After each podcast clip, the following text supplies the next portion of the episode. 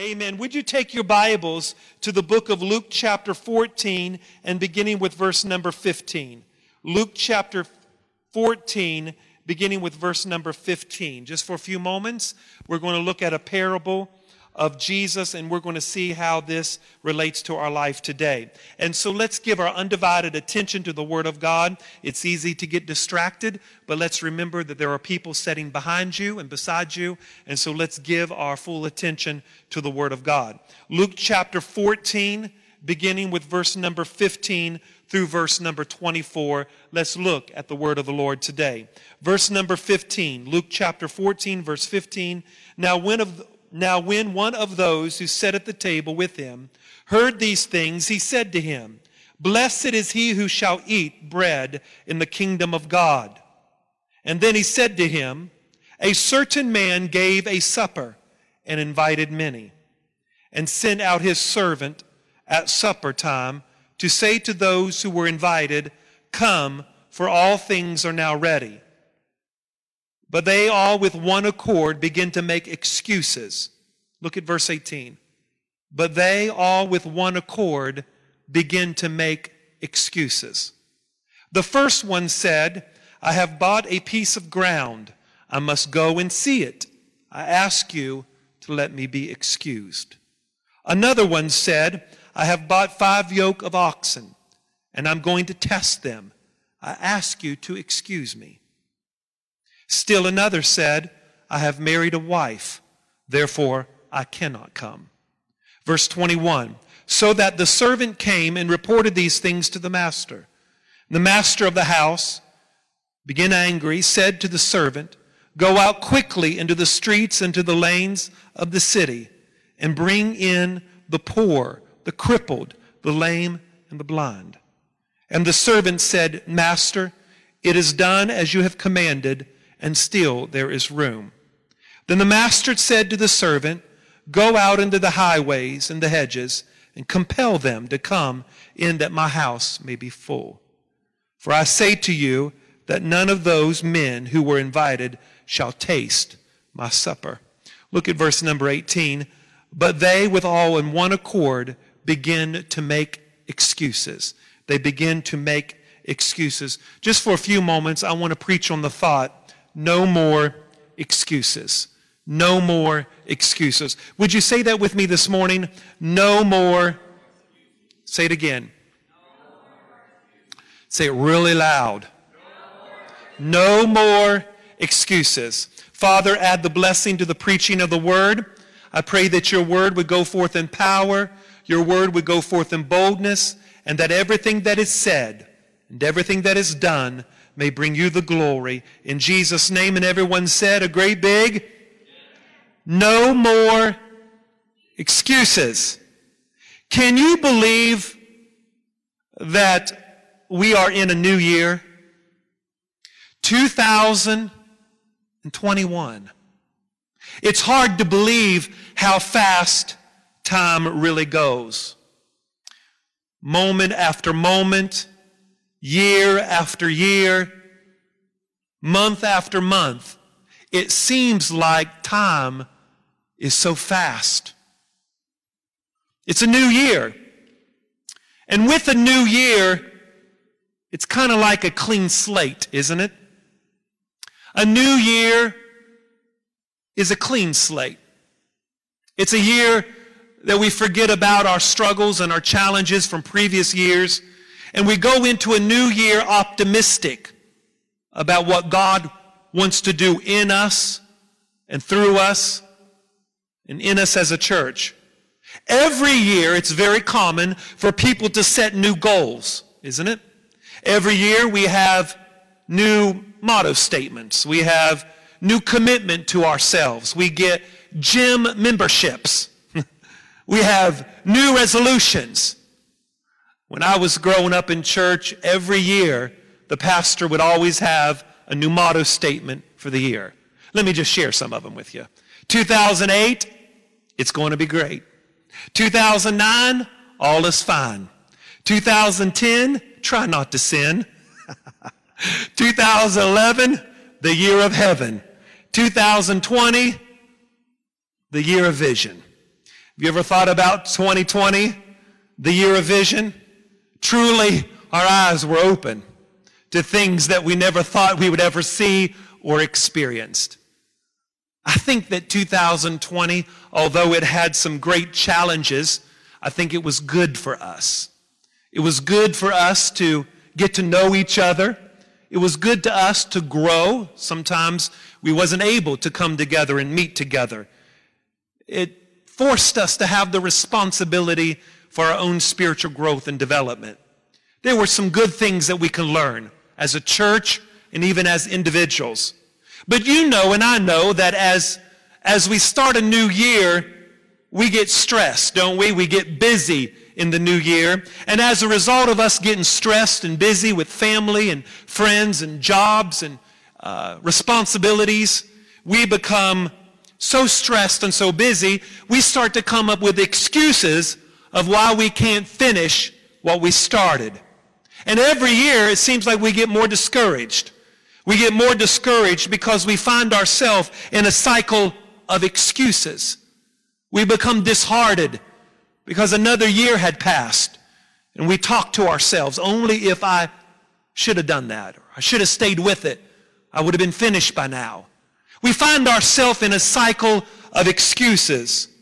And I have learned one thing, church, and I've learned this, that if you're going to do anything worthwhile in your life, you're going to have to drop the excuses and you're going to have to learn to be consistent and persistent in your goals. You will never ever make progress in your life if you continue to make excuses. If you make excuses, you will never make progress. You see, it's not intention that gets things done. It's direction and action that gets things done. Benjamin Franklin once said it like this, and I quote, He that is good for making excuses is seldom good for anything else.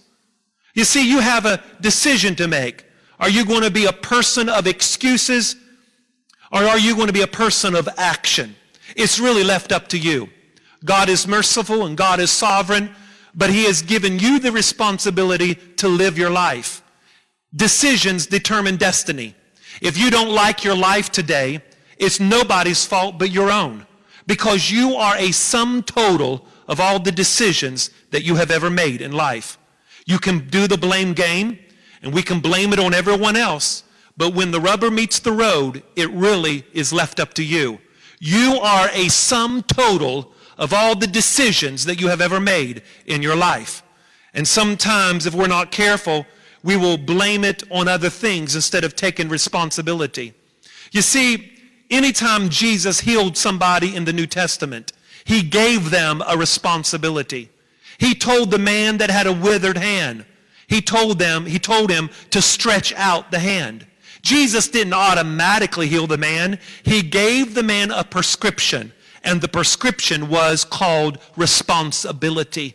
The woman who had an issue of blood, who could barely walk and function, she did something because she realized she had a responsibility. She pressed through the crowd. The two blind men that Jesus healed, you see, they cried out and said, Lord, have mercy on me. They had a responsibility. They cried out. Even though they couldn't walk, they didn't know where they were going, they couldn't see, they used something. They used their voice, something that they could use to get the master's attention. They understood responsibility.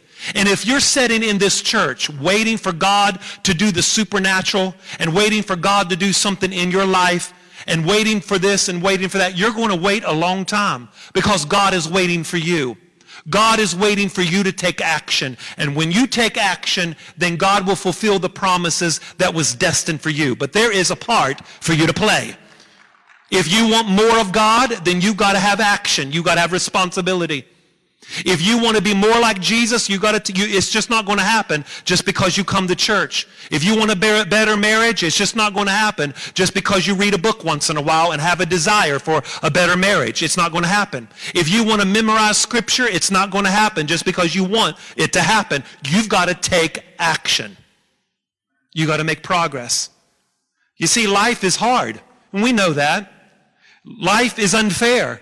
All of us can testify that life is unfair.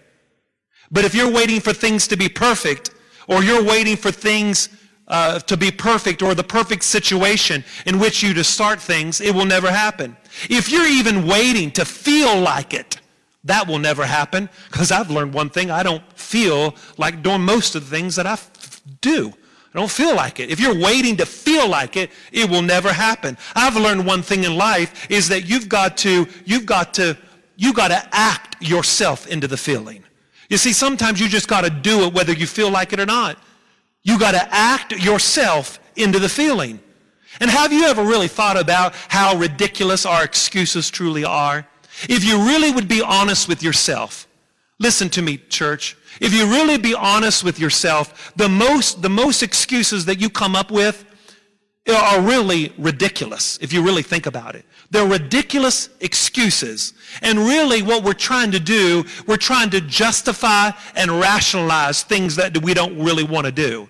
And really, it's ridiculous. The excuses that we come up with is really ridiculous, and all it is is us just trying to rationalize and justify things that we really don't want to do. Why do we make excuses? Well, I believe there are several reasons why we make excuses. Very quickly, number one, we make excuses because we like to do the blame game. You see, the blame game started at the Garden of Eden. Adam blames the woman, and the woman blames the serpent. So we, we don't want to take responsibility. We want to get out of the trouble. And so it's easy to blame someone else and make excuses. That's an old thing that's been happening since the beginning of time. The blame game. That's why we make excuses. We make excuses because we deny that there is a problem. We say to ourselves, it's not that bad. Or I'll do it on Monday. Or I'll do it next week. Or I'll do it when they get older. We always make excuses. We want to deny the severity of the problem that's before us or we avoid things. We say it's not my responsibility. We want to get out of the responsibility because maybe we don't understand it or maybe it's too hard. But we like to avoid things and make up excuses why we don't want to do it. And simply sometimes we make excuses because we're just undisciplined. We just don't want to do it. We just don't feel like doing it. You see, the scripture is full of people who made excuses. I love the book of Proverbs as a book of wisdom. Listen to what Solomon said in Proverbs chapter number 30 and verse number 12, and I quote, There is a generation that is pure in its own eyes, yet it is not washed from its filthiness. Do you see? You see the excuse here? The excuse is I'm avoiding, I'm blaming it, it's not my problem. I'm pure in my own eyes. Sometimes we don't even see the excuses that we make because we're looking out of our own lens. We look out of the lens of brokenness and insecurity. And, and sometimes we don't even realize the state of our brokenness. We don't even realize the state of our insecurity. We don't even realize how broken we really are because we're looking through the lens of our brokenness and our hurt and our insecurity. There is a generation that thinks it's pure in its own eyes, but really we're filthy. The Bible says in Proverbs chapter number 20, or excuse me, chapter number 30 and verse number 20. I love what Solomon said here. This is the way of an adulterous woman. She eats and wipes her mouth and says, I have done no wickedness. You see the excuse that she's making? She's making an excuse. There's nothing wrong.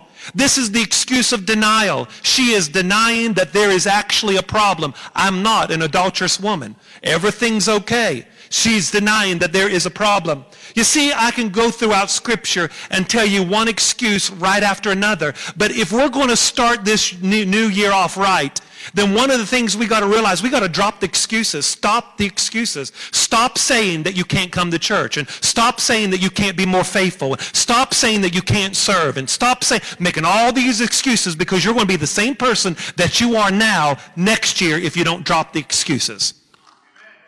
Just drop the excuses. And really, if you really think about it, it's not a legitimate reason. There's a difference between a legitimate reason based upon factual evidence that causes you, that, that makes you and causes you that you can't do something than at a reason which is just an excuse just to get out of it. You see, the devil is the master excuser, isn't he? The Bible says the, the devil is the accuser. He's the accuser of the brethren, diablos, to throw. He throws things at your mind. That's what the devil does, isn't it? Diablos, to throw. He throws things at your mind all the time. He throws thoughts at your mind. He throws accusations at your mind. He throws at your mind that you're no good and you're no worthy and nobody cares about you and you're not loved. Those thoughts are not from God. It's the devil. The enemy throws things at your mind. And you've got to learn to throw something back at the devil. You got to learn to throw the word back at the devil. Matthew chapter number four, when the enemy came to Jesus and said, if you are the son of God, make these stones into bread. If you are the son of God, cast yourself down off of this pinnacle. You see, every time the enemy threw an accusation to the Lord, the Lord threw back the word. It is written. You see, you got to drop the excuses.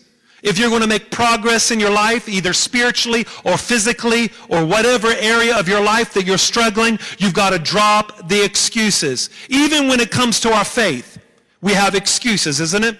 I don't read my Bible because I don't understand it. That's not a reason. That's an excuse. I can't make it to church because my husband isn't going. That's an excuse.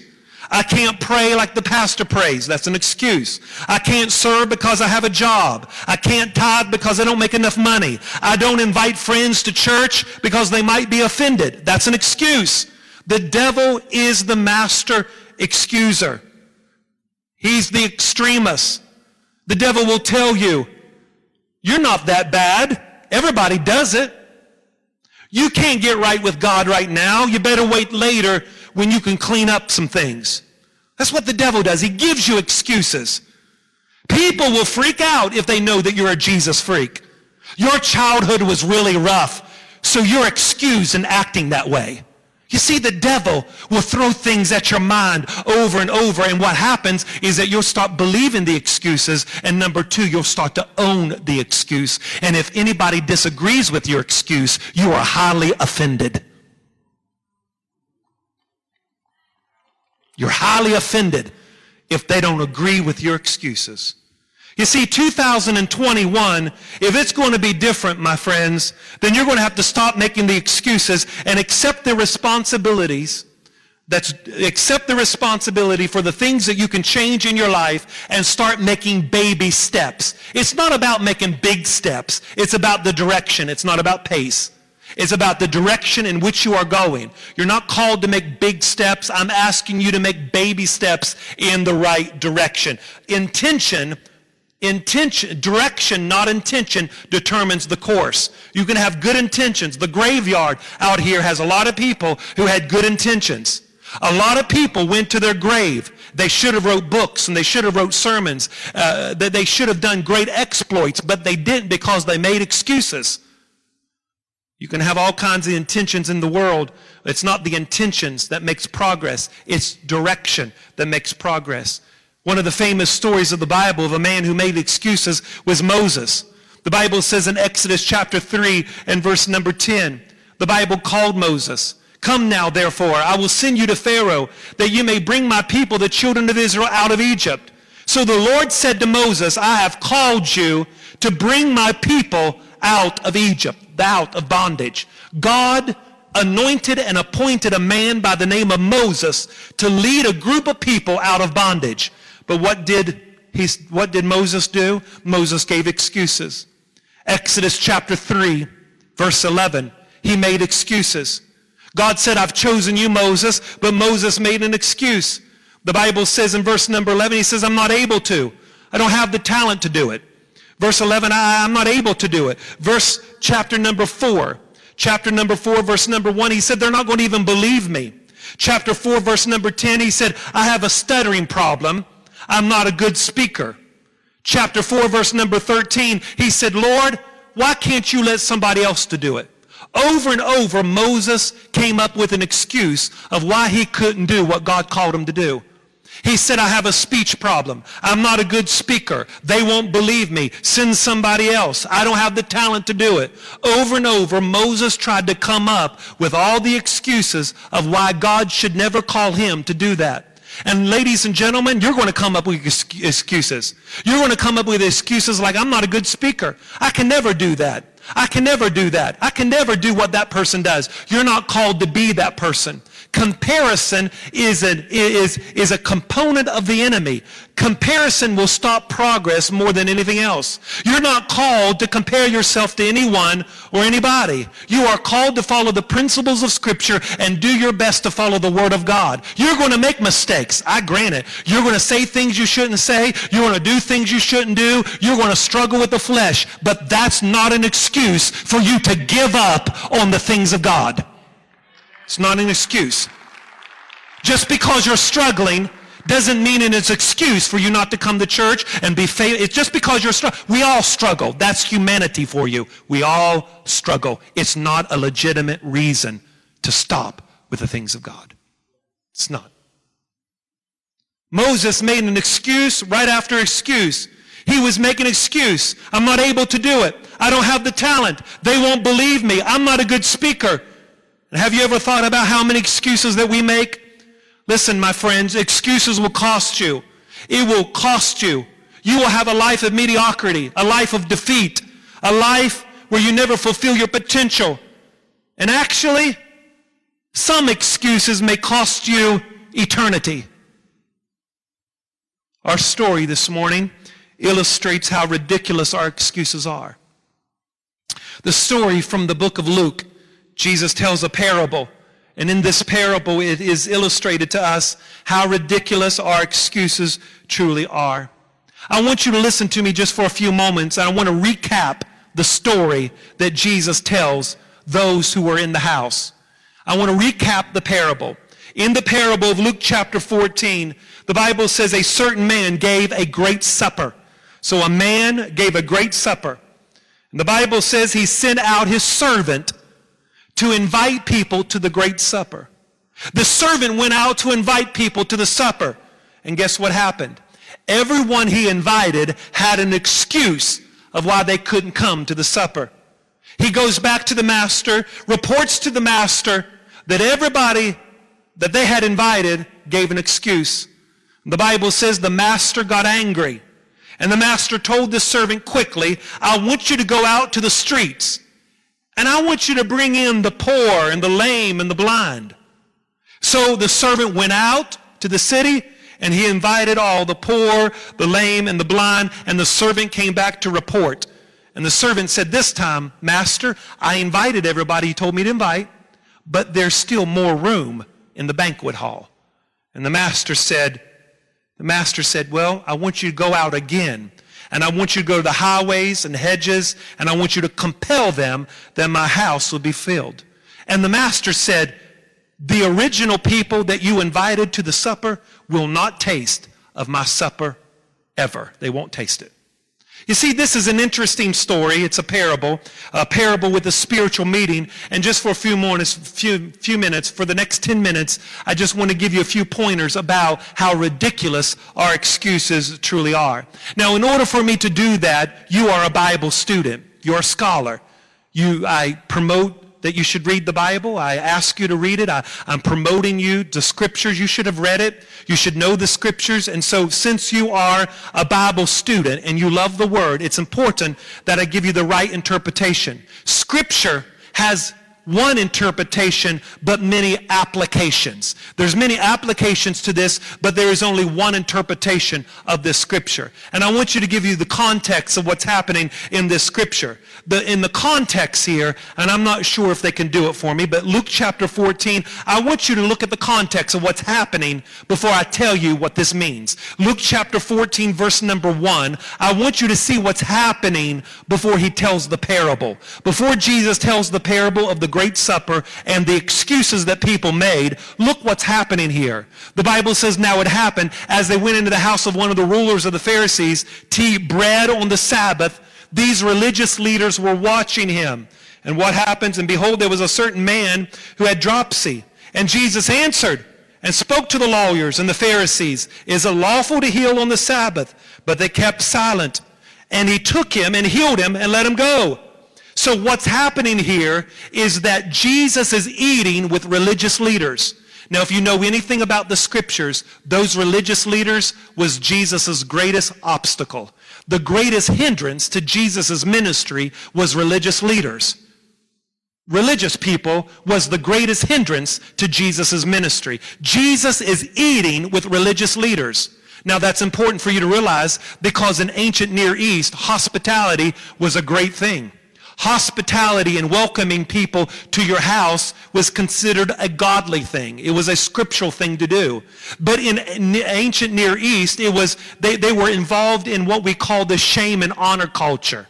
Who you invited to your table indicated who you approved of.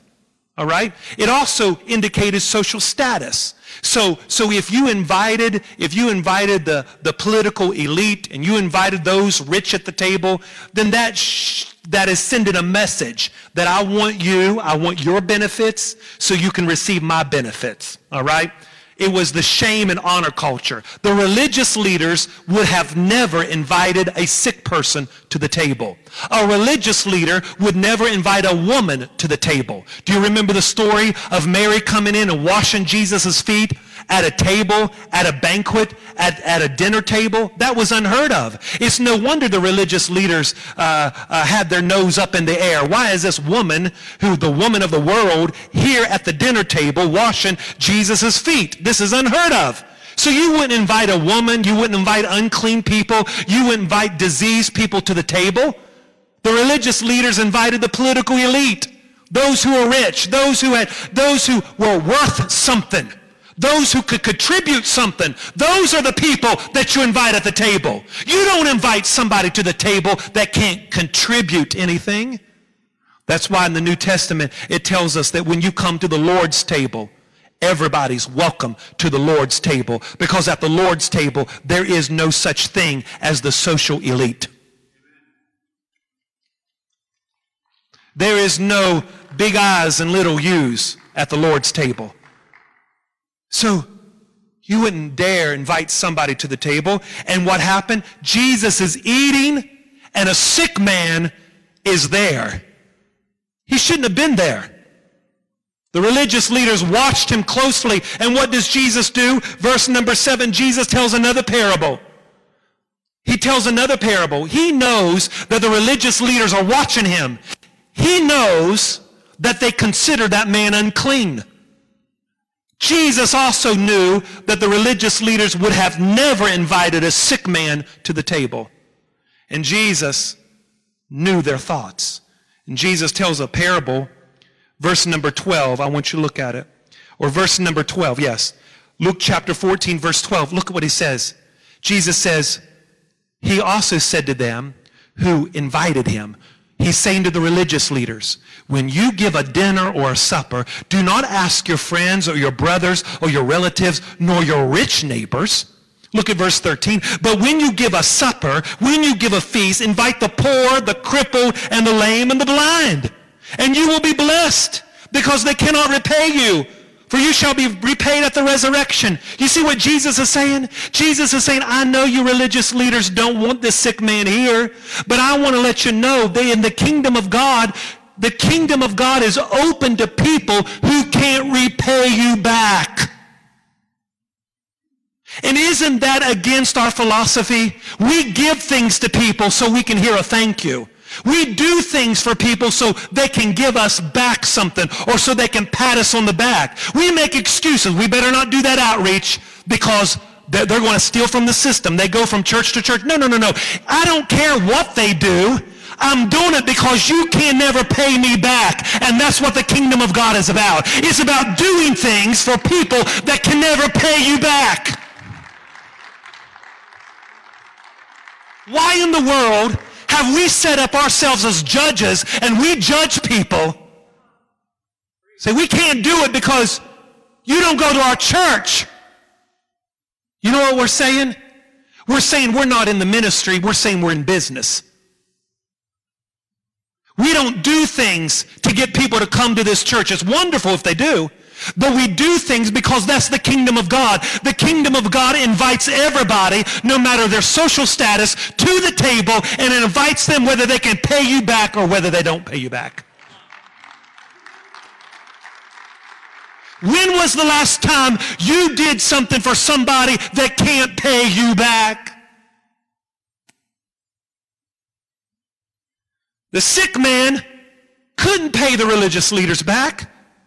The sick man had nothing to contribute. He's sick. And Jesus said that's the point. Jesus said the point is, the point is, the kingdom of God is a table spread for, for whoever, no matter what their s- social status is, because there are no prominent seats in the kingdom of God. We are all deemed servants. You see, now Jesus says, I'm going to tell you another parable. And what is the parable? He tells another parable about a supper because why? he is sitting at the table with the religious leaders eating supper. So he tells a parable about a man who has a great feast. He sent his servants out, but everybody made excuses. The last seven minutes, I want to remind you of these excuses. The servant went out and said, My master has prepared a great feast did you know what the Bible says? The Bible says quickly that there was a great supper and many people were invited and there was lots of room. I love that. I love that. I want you to listen to me one more time. He said, he said in verse number 15, he says in verse number 16, I want you to see what happens here. He says, there is a great supper. Verse 16, a certain man gave a great supper and invited many people. Do you see that? Many people. Not only was there many people, but the Bible says there was much room. I love that analogy. Great supper, many were invited, and there's lots of room. Can I just stop and preach a little bit? That speaks of salvation this morning. God has a great supper. What does a supper do? A supper feeds you. It meets your needs. Many people are invited and there are lots of room. Can I tell you something? God wants to meet your need and not only does he want to meet your need, but he wants to meet your family's need. He wants to meet the city of Galena. He wants to meet the city of Joplin's needs. There are many people that's invited and there's lots of room. That's what salvation is about. Salvation is about your need being met. It's about many people being invited. And it tells us that there's always room for someone else. And these people, the servants, went out to invite people to the great supper. And they came back with excuses. Verse number 18. And this was the first excuse. Verse number 18. Luke chapter 14, verse 18. But they all with one accord made excuses. And the first one said, I have bought a piece of ground I must go and see it. I asked to be excused. I want you to look at the first excuse. The first person said, I can't come to the supper because I have bought a field. I have bought some ground and I need to go and see it. You see how ridiculous this excuse is? No one buys a field without seeing it first. See how lame the excuse is? See how ridiculous the excuse is. Nobody buys a field without seeing it first. His excuse was lame. It was ridiculous. I have bought a piece of ground and I must go and see it. You don't, you don't buy a piece of ground and then go see it. You see it before you buy it. What about verse number 19? And another one said, I have bought five yoke of oxen. I'm going to test them. I ask you to be excused.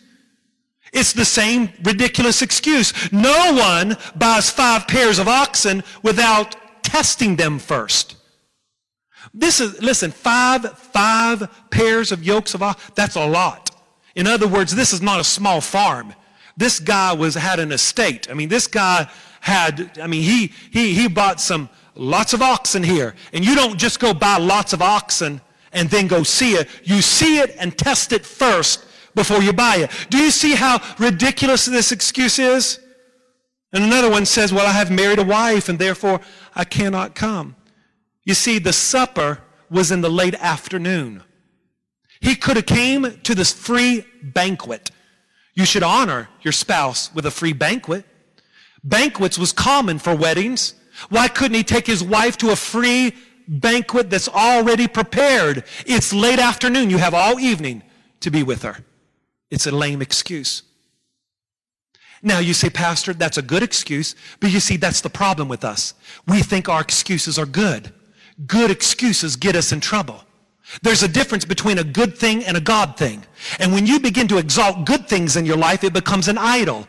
And if anybody comes against your idols, you become offended because you think your idols are good. And that's the tragedy of the kingdom of God. Listen to Pastor Josh. That's the tragedy of the kingdom of God. These three excuses represent the great rival against the kingdom of God. These three excuses are the three excuses that all of us find ourselves in a cycle. Work, property, and family. Let me just break it down. Possessions, your profession, excuse me, your profession, your material things, and relationships. These three excuses represent those three things. It, re- it, represents relationships, which is your family. It represents your profession, which is your work. And it represents material things, which is your property. These three things are the greatest rivals to the kingdom of God. And many people will miss out in the kingdom of God because they're too attached to their job and they're too attached to their material possessions and they're too attached to their family. Their love, affection of the family is more important than a relationship with God. In the end, in the end, the scripture is telling us it is sheer folly to miss a great supper over work and property and family because the kingdom of God is an eternal bliss that will outweigh anything that could be found in your work, in your property, and your family. It's sheer folly to miss out. And how many times do we make excuses? I can't because I got an engagement with the family. I can't because I work. I can't because I got material possessions. These three things is the great rival against the kingdom of God. It's hard. That's why Jesus said, I did not come to bring peace. I came to bring a sword because my message divides families. That's why it's hard to take because Jesus said, my message is a sword. It hurts. It divides families. Jesus said, if you're going to love me, you got to love me more than your houses and your cars and your spouses and your children. Your love for me has to be so great that the love for everybody else is considered hatred. That's a hard message to take. And we don't like to hear that message, but it is the gospel. It's the gospel. Is Jesus against work? No. Is he against property? No. Is he against family? Of course not. The story demonstrates to us the missed priorities. It, it's in the wrong place. He's not against family and property and homes and houses. He's not against your work. You've got to work. It's misplaced priorities. It's misplaced love. The cycle of your life is out of whack. You have placed things above the kingdom of God. And when you place things above the kingdom of God, things will never work out for you. The Bible says in Matthew 6.33, Seek ye first the kingdom of God, and all these other things will be added unto you. See? He's not against them. He's against you placing them as idols and making them a priority above spiritual matters. You see, Luke chapter 9, Jesus reiterates the same principle. Luke chapter 9, Jesus reiterates the same principle. Verse number 57. Luke chapter 9, verse 57. If they could find that for me, that would be great. And I'm going to close with this scripture. Luke chapter 9, verse 57. Now it happened. Luke 9, 57. Now it happened as they journeyed on the road that someone said to him, Lord, I will follow you wherever you go. And Jesus said, foxes have holes and birds have the air and they have nests, but the son of man has nowhere to lay his head. Then he said to another, follow me. But he said, Lord, let me first go and bury my father. And Jesus said, let the dead bury their dead, but you should go and preach the kingdom of God. And another one said, Lord, I will follow you, but first let me go bid farewell to my house. See, possessions. Jesus said, no one having put his hand to the plow, looking back, is fit for the kingdom of God.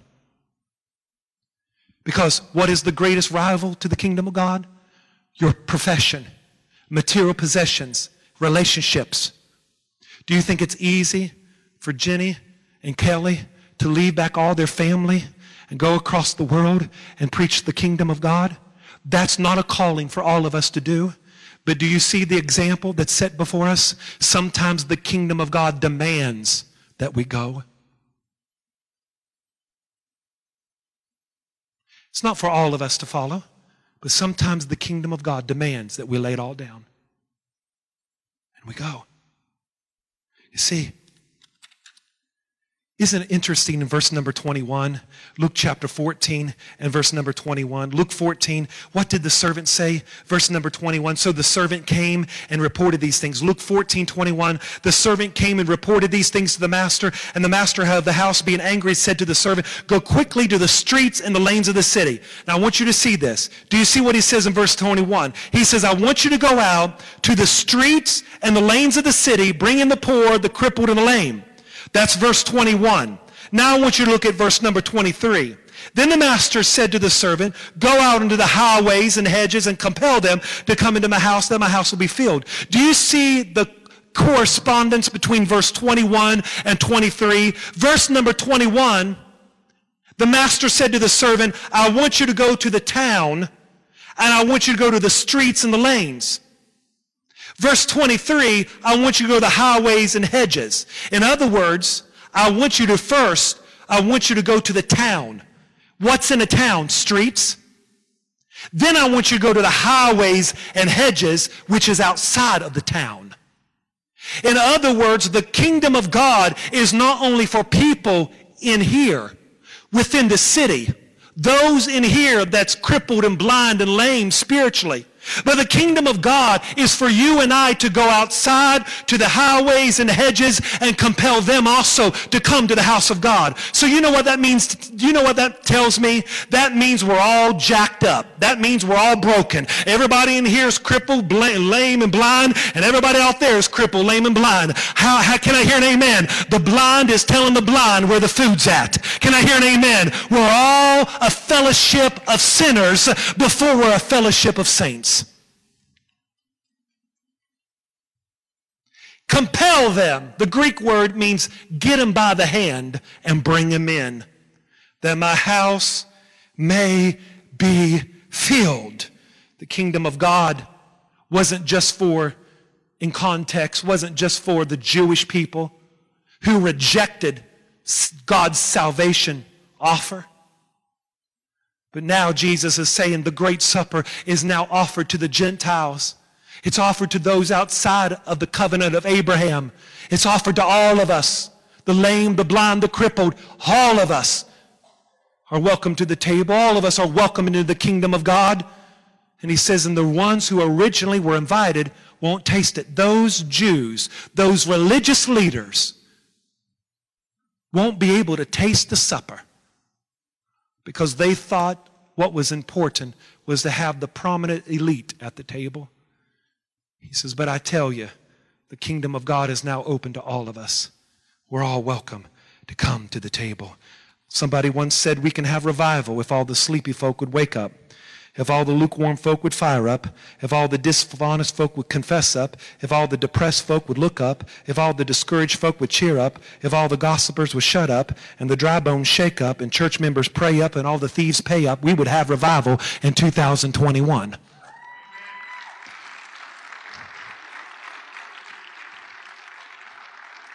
How many will say, Pastor Josh, I want to be the one that goes not only to the lanes and the streets, but I want to go to the highways and hedges and compel them to come to the house of God. The five grunts and three amens, I'll take it. I said, how many would say I want to be that person that goes to the highways and hedges and compels them to come to the house of God? Hallelujah. Father, we thank you for this opportunity that we have.